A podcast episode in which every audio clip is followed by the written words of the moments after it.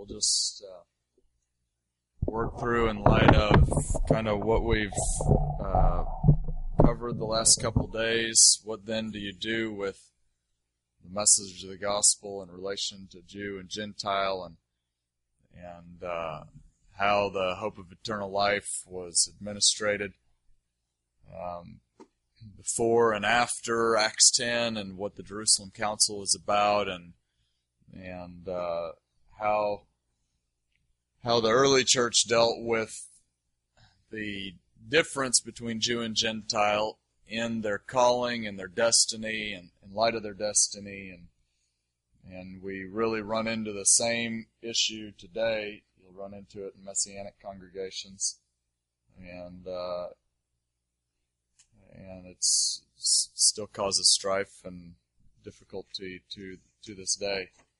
And so, uh, hopefully, it'll give us a little bit of clarity on how the early church dealt with it, and therefore, you know, how uh, it, there's not going to be a lot of like practical how-to on evangelism. Uh, we might be able to cover that in like a question and answer, um, but uh, it's more specific to how is the gospel administrated between Jew and Gentile in the early church. So um, the inclusion of Jew and Gentile in salvation, if you want to look on the first page there, uh, the the question is uh, um, you know after the Tower of Babel and you have the Abrahamic covenant embedded in the Abrahamic covenant is both Jew and Gentile, the descendants of Abraham and the other goyim, the nations of the earth. And so, kind of add the heart of of the covenant. You get it in Genesis 12 and 22, and then uh, again in, in 18, where it says, "Abraham shall surely become a great and mighty nation, and all the nations of the earth shall be blessed in him." And so, part of being blessed in him, it was understood the blessing, of course, is salvation, the resurrection, the age to come, inheriting the earth, these things. Um, uh, Genesis 17, he received the, the sign of the covenant, which was uh, circumcision. So you're to undergo circumcision. It'll be the sign of the covenant between uh, me and you. For the generations to come, every male among you who is eight days old must be circumcised, including those born in your household or bought with money from a foreigner, those who are not your offspring whether born in your household or bought with your money, they must be circumcised. My covenant in your flesh is to be an everlasting covenant. Any uncircumcised male who has not been circumcised in the flesh will be cut off from his people. He has broken my covenant. So on that day he took all of his household, you know, that whether uh, whether you know, his offspring or not, and everybody was circumcised. So, we, I don't want to, you know, the issue of circumcision is strange. I, I obviously don't want to uh, dwell on it because it's not really appropriate, but it's a strange phenomenon to cut the foreskin. Uh, but uh, we have to recognize what it was. Um, what what was the purpose of it. Um, and so it kind of revolves, of course, around messianic expect- expectation because the core of the covenant is, is there's going to come forth a seed from you, your offspring. And, and so the sign of the covenant is a sign of messianic faith, you know, that, that from the loins of Abraham is going to come the one that was, of course, prophesied from Genesis 3, and he would be the one that in him all the nations would be blessed. So you pick that up in, in Romans 4, where you get the, I mean, Romans 9, where Paul says, Unto the Israelites, uh, they're given, right? So what's it say? I have uh, 9 2. I have great sorrow and unceasing anguish in my heart, for I wish that I myself were cursed and cut off from Christ for the sake of my brothers. So he's he's making he's kind of making the analogy of circumcision, because if you're not circumcised, you know, the Lord says you're cut off from, from the covenant in Genesis 17. So he's saying, I wish I could be cursed and cut off from Christ for the sake of my brothers, those of my own race, the people of Israel. Theirs is the adoption as sons. Theirs the divine glory, the covenants, the receiving of the law, the temple worship, the promises. Theirs are the patriarchs, and from them is traced the human ancestry of Christ, who is God over all. So you get kind of the, the climax, like the, the the Jews have been entrusted with these things. And of course, in Paul's mind, these things are different than from what the Gentiles have been entrusted with. And the height of it is that the ancestry and the lineage is actually the Christ is, the Messiah is brought forth. And uh, so circumcision becomes kind of the the the core of what it means to be Jewish, and uh, it becomes the center of the debate about what do we do with the Gentiles, because up to that point, if Gentiles were going to be included in the covenant, included in salvation, then the way they're blessed in Abraham is the Gentiles become Jews right? And uh, so as they're coming out, like Exodus 12, as they're coming out of Egypt, and you had a mixed multitude that went up, uh, the they uh, they were all after they came in and crossed over uh, Gilgal and to, with Joshua. Everybody was circumcised after they crossed over the uh, the Jordan, and so the assumption is that everybody who went up from Egypt became Jews. And uh, so this is the statute of the Passover. No foreigner shall eat of it, but every slave that is bought for money may eat of it after you've circumcised him. All the congregation of Israel shall keep it. If a stranger, and the Greek uses the the uh, proselytos, the, or the proselyte. so if the proselyte or the stranger shall sojourn sojourn with you and would keep the Passover to the Lord, let all his males be circumcised, then he may come near and keep it. He shall be as a native of the land, but no uncircumcised person shall eat of it. There shall be one law for the native and the stranger, or the proselyte who sojourns among you. Like in Esther 8, in every province, every city, wherever the edict of the king went, there was joy and gladness among the Jews, with feasting and celebrating, and many people of other nationalities became Jews. And the Septuagint actually adds in uh, another, you know, a verb and a chi and says they were circumcised and became Jews or became practicing Jews because fear of the Jews had seized them. And so I just put a footnote there from the Theological Dictionary of the New Testament that just gives, you know, for the article on proselyte, that gives you kind of the background of how uh, you know, like in Matthew 23, you, you go over land and sea to make a proselyte, and then you make him twice the son of hell, the, twice the son of, of Gehenna, instead of a son of, of the kingdom and the resurrection.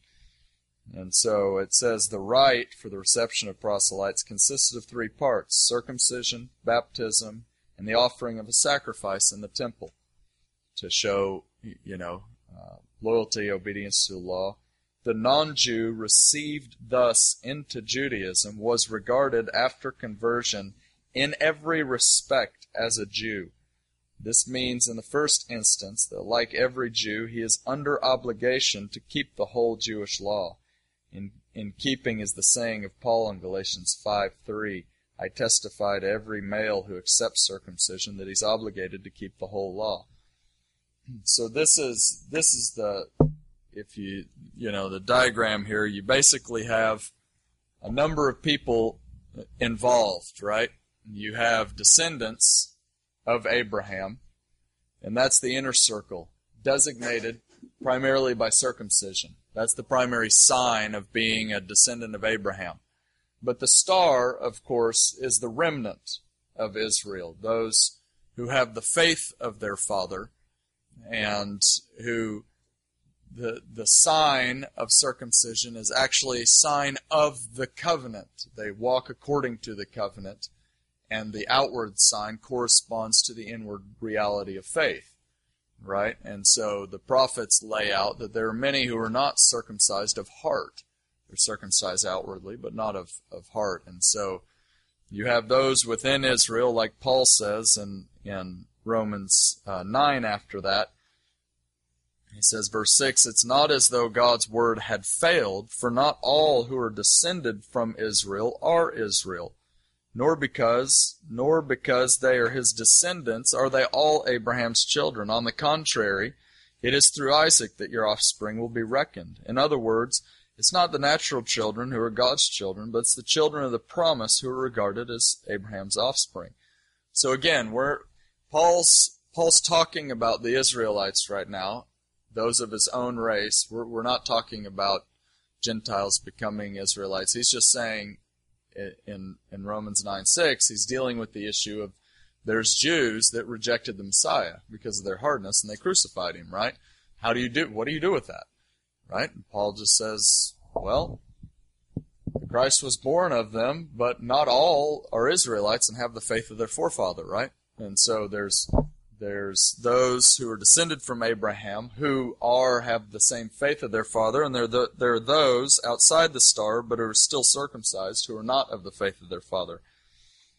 And so then Gentiles are divided into two, well, three categories, right? Gentiles are divided into pagans that have no regard for anything. Obviously, they're all inheriting a lake of fire. Then there's God-fearers who respect the Jews and honor the Jews, but will not be circumcised. And those also will, the wrath of God will fall on, fall on them. And then there are those who accept circumcision, accept circumcision and, and offer sacrifice and are baptized. And so it's those that are believed that are actually uh, regarded as children of Abraham. So if you remember Romans 4, you know, this is Paul arguing, no, they don't have to be circumcised to be regarded as children of Abraham and be included in salvation in the covenant. So flip over to page 2. So Acts 10 is kind of the big hinge upon which, um, you know, Peter has the vision and you have the you have the sheet that comes down with all the animals, and God says to eat, and He says, "Never, Lord," and, and you get the thing, you know, don't declare unclean what I've declared clean, and in that He was declaring the Gentiles to be clean by faith, and so then the after the vision, the people come from Cornelius, and Cornelius is a God-fearer. Okay, so it's assumed that that Cornelius is not going to inherit eternal life, even though even though everybody, the Jews, highly regard him and, and, and he fears God, but he, he hasn't he hasn't been incorporated into the covenant and, and heir of salvation. So Peter goes to Cornelius' house and he says, We've come from Cornelius, the centurion. He's a righteous and God fearing man who is respected by all the Jewish people. While, people, while Peter was still speaking these words, you know, he came in told the testimony of John the Baptist and Jesus, and he he he you know he commanded us to testify that he's the judge of the living and dead, and and that everybody who believes in him receives the forgiveness of sins.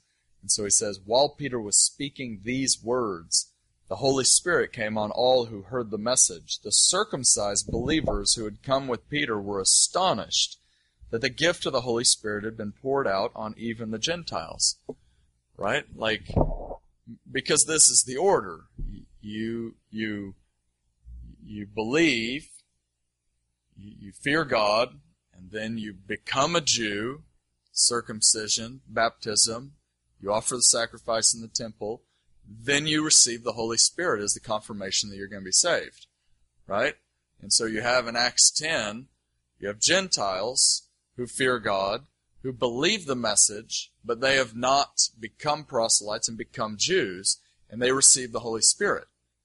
Okay, so you have to kind of grapple why are they astonished? Because there's an ordained pattern that God has set up that all of a sudden now God is defying, right? And it's like, how can these Gentiles have the approval of God?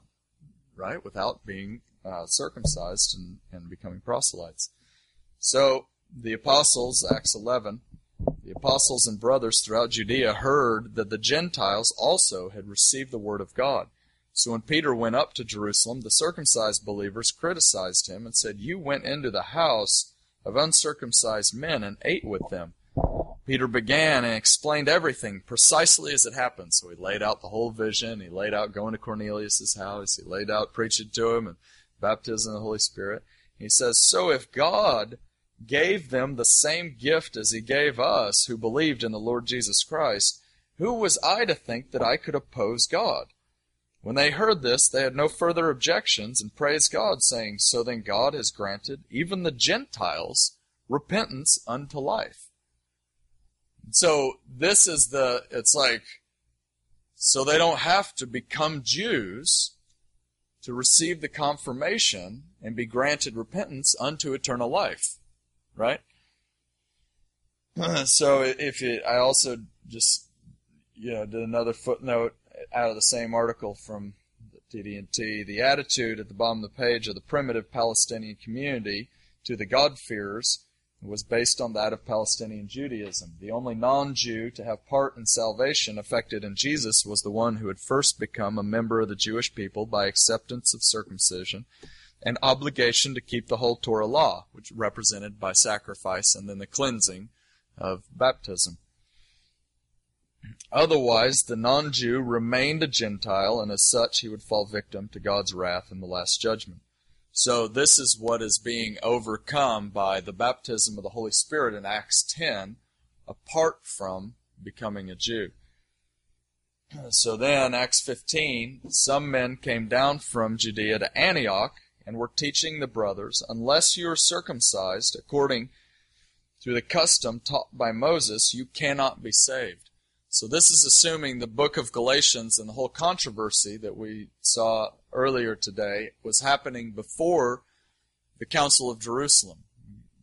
One, because it happens in the same place. It's the same kind of phenomenon that's referenced at the beginning of Acts 15. And also, there's no reference to the council in the book of Galatians, which was the defining feature of the early church, and you think there would be some reference to the particular issue that's going on. So it's it's pretty it's it's generally assumed by conservative scholarship that the book of Galatians is written before the Council of Jerusalem, and that the rebuke of Peter was actually, by Paul, was actually why Peter got up and gave the testimony that he did in Acts 15. so, uh, so he says, This brought Paul and Barnabas into sharp dispute and debate with them. Okay, so again, what's the dispute and debate over? Do the Gentiles have to become Jews be circumcised and obey and and obey the, the, the law in order to be saved from the wrath of God. Right? These unless you're circumcised according to the custom taught by Moses, you cannot be saved. And so this is this is just them being zealous for what God has revealed, right? And they're trying to work out this is what the Word of God says, but this is what's happened. What do we do with that? So Acts 15, this brought Paul and Barnabas into sharp dispute and debate with them. Then some of the believers who belonged to the party of the Pharisees stood up and said, This is after they, they delegated, you know, the dot dot dot is they delegated to go up to Jerusalem. They come up to Jerusalem, and then now we're in Jerusalem. Then some of the believers who belonged to the party of the Pharisees stood up and said, The Gentiles must be circumcised and required to obey the law of Moses. The apostles and elders met to consider this question. After much discussion, Peter got up and addressed them. Brothers, you know that some time ago God made a choice among you that, that the Gentiles might hear from my lips the message of the gospel and believe. And of course, the message of the gospel in, in capsule form is in Acts 10 when he's preaching to, to Cornelius, and it's the twofold. It's the cruciform apocalyptic that he's, we've he commanded us to preach and testify that He's the judge of the living and the dead, and in Him you receive the forgiveness of sins, right? The, the justification by faith in light of the judgment to come. And so he said, God, who knows the heart, judged that He accepted them by giving the Holy Spirit to them just as He did to us. He made no distinction between us and them for he purified their hearts by faith. Now then, why do you try to test God by putting on the necks of the disciples a yoke that neither we nor our fathers have been able to bear? No, we believe it is through the grace of our Lord Jesus that we are saved, just as they are. And then Paul and Barnabas get up and they share, you know, about what the Lord had done and the miracles. And when Paul and Barnabas finished, James spoke up, Brothers, listen to me. Simon has described to us how God at first showed his concern by taking from the Gentiles a people for himself. The words of the prophets are in agreement with this, as it's written. So again, it's agreement, not fulfillment. And uh, and he says, After this I'll return, rebuild David's fallen tent, its ruins I'll rebuild, I'll restore it, that the remnant of men may seek the Lord, and all the Gentiles who bear my name, says the Lord, who does these things. They've been known for ages. So you have just a quotation from the prophets, and, and you have a, you know, I mean, it's scattered throughout the prophets, like Isaiah 11. He'll raise a banner and for the Gentiles to gather. He'll also call the, the remnant of Israel back. And, and so there's, there's Jew and Gentile distinction in the age to come uh, after the judgment of the last day. And, but Amos 9 is quoted as representing that, and he's just saying, look, there's Jews and Gentiles uh, who were both saved. So this agrees with the prophets. It agrees with what God has done by giving them the assurance of salvation. It's my judgment, therefore, that we should not make it difficult for the Gentiles who are turning to God. Instead, we should write to them, telling them to abstain from food polluted by idols, from sexual immorality, from the meat of strangled animals, and from blood. For Moses has been preached in every city from the earliest times and is read in the synagogues on every Sabbath. So the, the question is, what does this fourfold uh, fourfold prescription, which is then rehearsed later, um, w- what exactly does it mean? So I just put a quote from Philo of Alexandria where he kind of describes the um, describes what happens in the pagan sacrifices and rituals, which involves strangling animals and and and the blood and and uh, so it's basically they're giving a fourfold look. The Gentiles need to not do the extremely offensive things. Okay?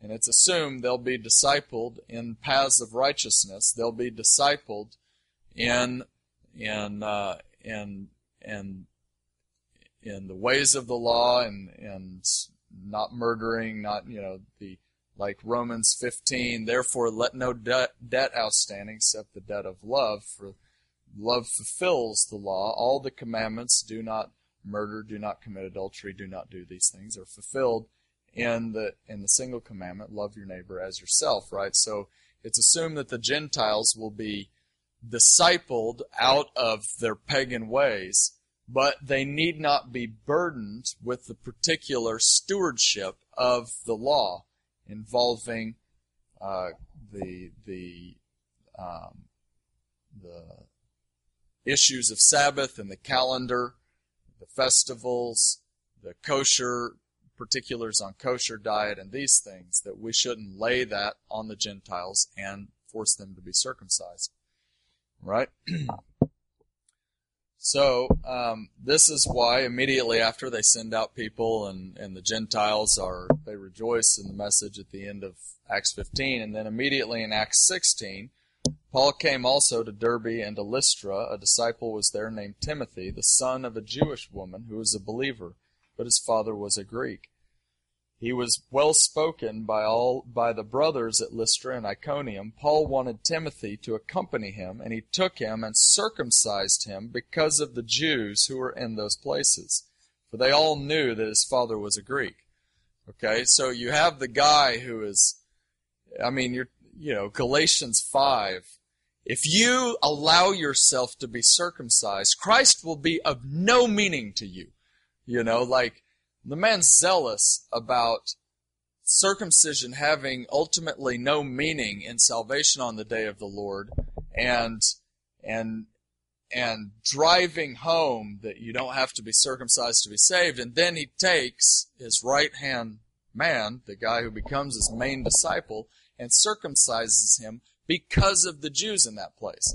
So the point of that is that Paul's not being a hypocrite. He's just he's just walking according to what has already been decided by the church under the leadership of the Holy Spirit that the Jews should continue in obedience to the law and the Gentiles should not be burdened with it. Do you understand? So nothing in Acts 15 changes anything about how it's understood that the Jews should walk in their stewardship of the law, in receiving the law, or in the temple, in its service, or in the covenants, right? The whole list in Romans 9, all that is assumed to continue on under Jewish stewardship. It's just that what do we do with the Gentiles now? And should we force them to carry the same burden as the Jews? And that's what in Acts 15 they said, no, we shouldn't do that, right? so, um, so what? So is that Acts 15 like? Is that considered Gentile stewardship? Those four things, or they're not like means of righteousness? No, this isn't. This isn't a question either way The question, it's the same basis of righteousness, which we'll get to either way. He, required obedience to the law wasn't the basis.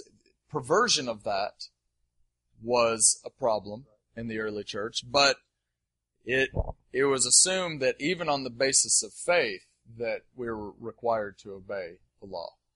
Right? Even when our obedience to the law wasn't the basis of faith, we we're still required to obey as Jews. And it was on the same basis of obedience, the Gentiles also will be saved, but they ought not to be required to obey the law. Right? so, um,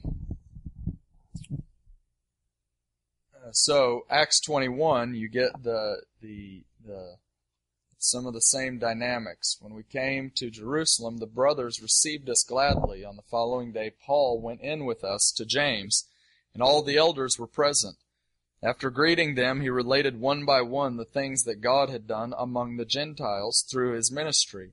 When they heard it, they glorified God. They said to him, You see, brother, how many thousands there are among the Jews of those who have believed. They are zealous for the law. And they have been told about you that you teach all the Jews who are among the Gentiles to forsake Moses telling them not to circumcise their children or walk according to our customs. And this is not what Paul's doing. He's telling the Jews that they should circumcise their children and walk according to the customs given by Moses, and that the Gentiles don't have to be. Okay, but then you have a perversion of guys coming in saying that this is the basis of faith, and the Gentiles have to become Jews because that's the basis of faith, is, is obedience to the law. And Paul's saying, no, the basis of faith is not obedience to the law. The basis of faith is faith in Christ crucified. And the Gentiles will be justified by that same faith, and they ought not have to be required to obey the law and, be, and circumcise their children. This argument by uh, Paul uh, was little different than the Peter, right? Peter didn't forcefully adhere to this, what Paul says in this passage. Um, in Acts 15, they're, they're saying the same thing. There's there's the perversion of that in Galatians 2 before Acts 15 that Peter corrects, or Paul corrects Peter on. But then it's assumed that Peter corrects himself and he says the same thing as Paul does in Acts 15. How, how that understanding came to be there?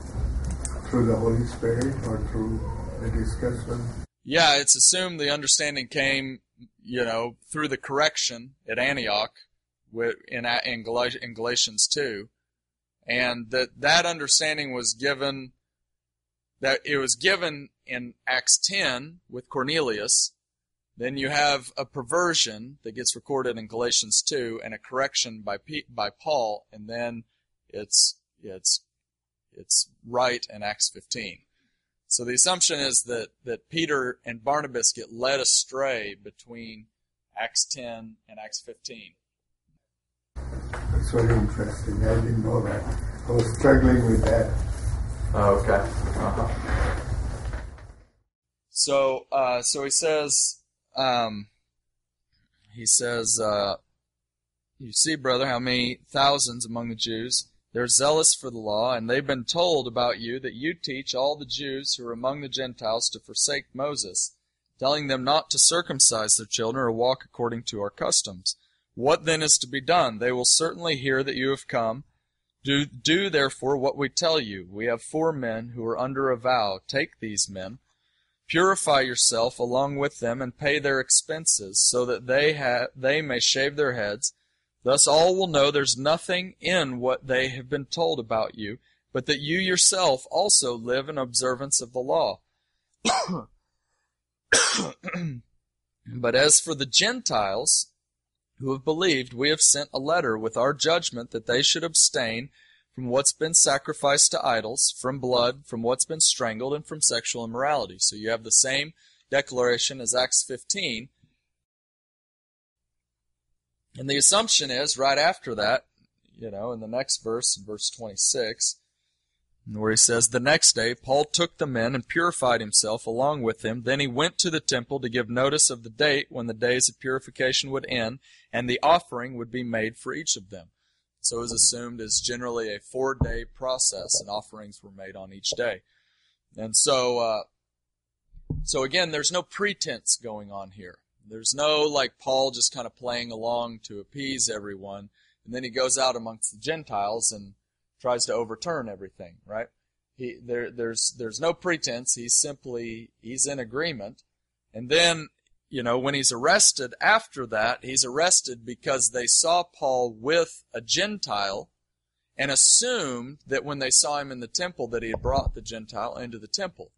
But Paul was very clear. I I was I was ceremonial ceremonially clean when I was in the temple, and in his testimony right after that in Acts 21. So he simply came up to the temple and and made the offerings, and that he himself was in obedience to the law, and that he was teaching the Jews living amongst the Gentiles also to live in obedience to the law, and that the Gentiles ought to live according to the requirements that they made at the Council of Jerusalem.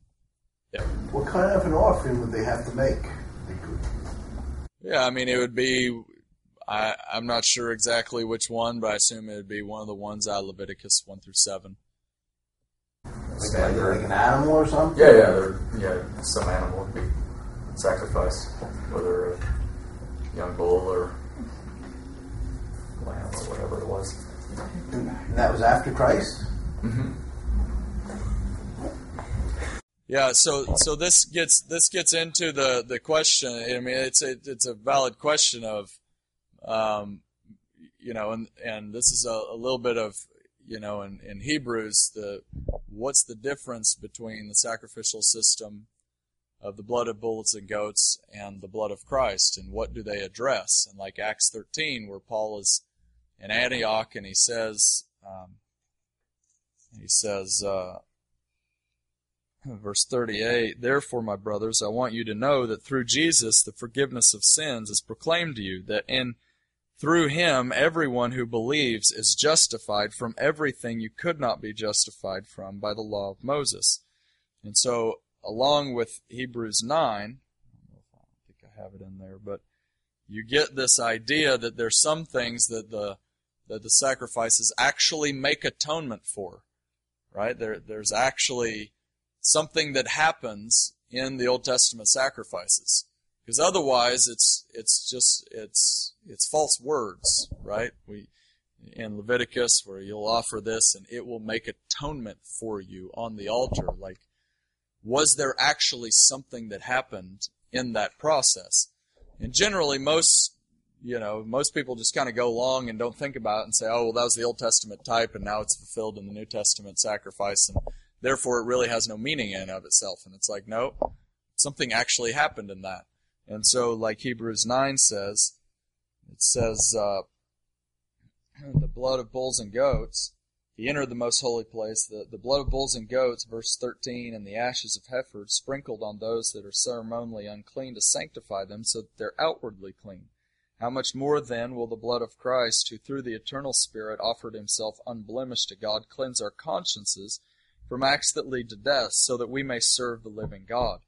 So then it goes on down in there where uh, when Moses had proclaimed every commandment of the law to the people, he took blood of calves together with water, scarlet wool, branches of hyssop, and sprinkled the scroll, and all the people, he said, This is the blood of the covenant which God has commanded you to keep.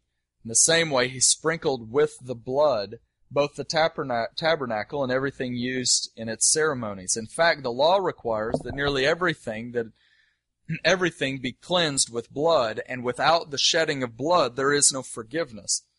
It was necessary then for the copies of the heavenly things to be purified with these sacrifices. Okay, so there's an assumption that there is actually something happening and a cleansing that's happening by the sacrifices of the animals with the tabernacle in the wilderness and then in the temple. The question is what what was being cleansed and was it a was it effective for salvation eternally? And so this is just how I read it that that they there's they they saw the sacrifices as actually doing something and cleansing the flesh so that there could be a dwelling of God while there's a body of death going on in light of this the spirit filling the tabernacle and filling the temple so that men could enter the presence of God without dying. How much more then is the blood of Christ to cleanse our conscience inwardly that we can dwell with God when he comes in fullness on the earth at the day of the Lord into the ages to come, right? So as as you're working through the book of Acts, there's never any uh, idea that the sacrifices in the temple are ending. But there's a there's an assumption that there's been a greater sacrifice that has been made, right? That is is more effectual. That the one doesn't disqualify the other. It's just that the other points to the one, but the other does something in and of itself. So there's never in there, there's never communicated in any way that Paul is saying, well, we should stop offering sacrifices in the temple. How that's going to work going into the age to come, I'm not really sure. I, I think, you know, you have lots of scriptures in the Old Testament that seem to suggest there's going to be sacrifices in the age to come, but I assume that will be during a transitional age because the point of the sacrifice is that you have a body of death, and that thing needs to be cleansed in order to enter in the presence of the Lord in, in a limited way. And so, likewise, there will still be death on the earth during a transitional kingdom after the return of Jesus, and they'll need there'll be need for sacrifice. I don't think I think that is the point of Revelation 21, in which there's no longer in the New Jerusalem after the transitional kingdom, there's no longer a temple or a naos. Instead of the hieron, which is the temple complex as a whole, there's no longer a naos. There's no longer an inner court for which there are to be sacrifices to be made because the Lord God is is uh, well how how can we I forget how that goes. How does it say? yeah, the lamb is his lamp, and I would say didn't see I didn't see an inner court in the city. I didn't see a temple because the Lord Lord God Almighty and the Lamb are its inner court. The city does not need the light of the need the sun or the moon to shine out, for the glory of God gives it light, and the Lamb is its lamp. So I assume that there'll be a a a continuance of sacrifices during the transitional period, thousand years or however long it is, whether that number is literal or not. You know, you have varied numbers in the intertestamental period. There was an assumption there would be a transitional period, and it was generally assumed to be a thousand years, but other it wasn't always. Sometimes it was more or less. So the sacrifices in and of themselves for outward cleansing, you know, so that they can be with the presence of God in this age, but even though it's limited. Right. Does that have to do mostly though with like the Shekinah glory when they actually filled the temple? Like were were they possibly an expect, expectation that all right, he's he's in he's in heaven. He's going to return. Until then, there might still be an expression of Shekinah glory in the temple, so we still got to keep this outward cleansing Right. going? So there has to be a, a cleansing of the flesh going Because on. we're still going to get. Cons- I mean, the Shekinah glory comes, even though inwardly we have salvation at the day of the Lord and our bodies get renewed. We would die if the Shekinah glory had come. I assume that would be the implication that if you know. I, the, these are things that are kind of speculative, and it's kind of this seems this seems right to me, according to how the scriptures to to make the most. Again, we're not talking about an airtight ship, right? Sometimes we're gonna have to bail water along the way, but we're we're trying to we're trying to get something that most holistically holds water or, or, or floats. You know what I'm saying? So the song to kind of glory we shouldn't sing that unless we have the sacrifice system. Yeah, that's what I'm. Uh, I, I mean, yeah, I mean, you, there is kind of that. You, you don't get a lot of discussion about the Shekinah glory in the New Testament, so I think that's. But yeah, The, so in, in the book of Acts, in the temple, when they're doing these sacrifices, Right. are these messianic Jews like that have already accepted Christ that are doing is doing this, or is this the uh, the uh, the Jews that have have denied? Yeah. Both. Both and. Yeah. There's unbelieving Jews and And they're doing it messianic side by side, like. I assume so. Yeah, I mean, this that, that that's that's how I read. Um, that's how I read Acts 21, right, where he comes up to the temple. He comes up to Jerusalem. He says, he says, verse 20, You see, brother, how many thousands there are among the Jews of those who have believed. They are all zealous for the law. So there's an assumption that you have a large messianic community that are also involved. How much, how many of the believers are actually involved in the leadership? I don't know. You know, whether Nicodemus is still hanging around or Joseph of Arimathea, you know, if they're still involved in the leadership of all that, there's no testimony.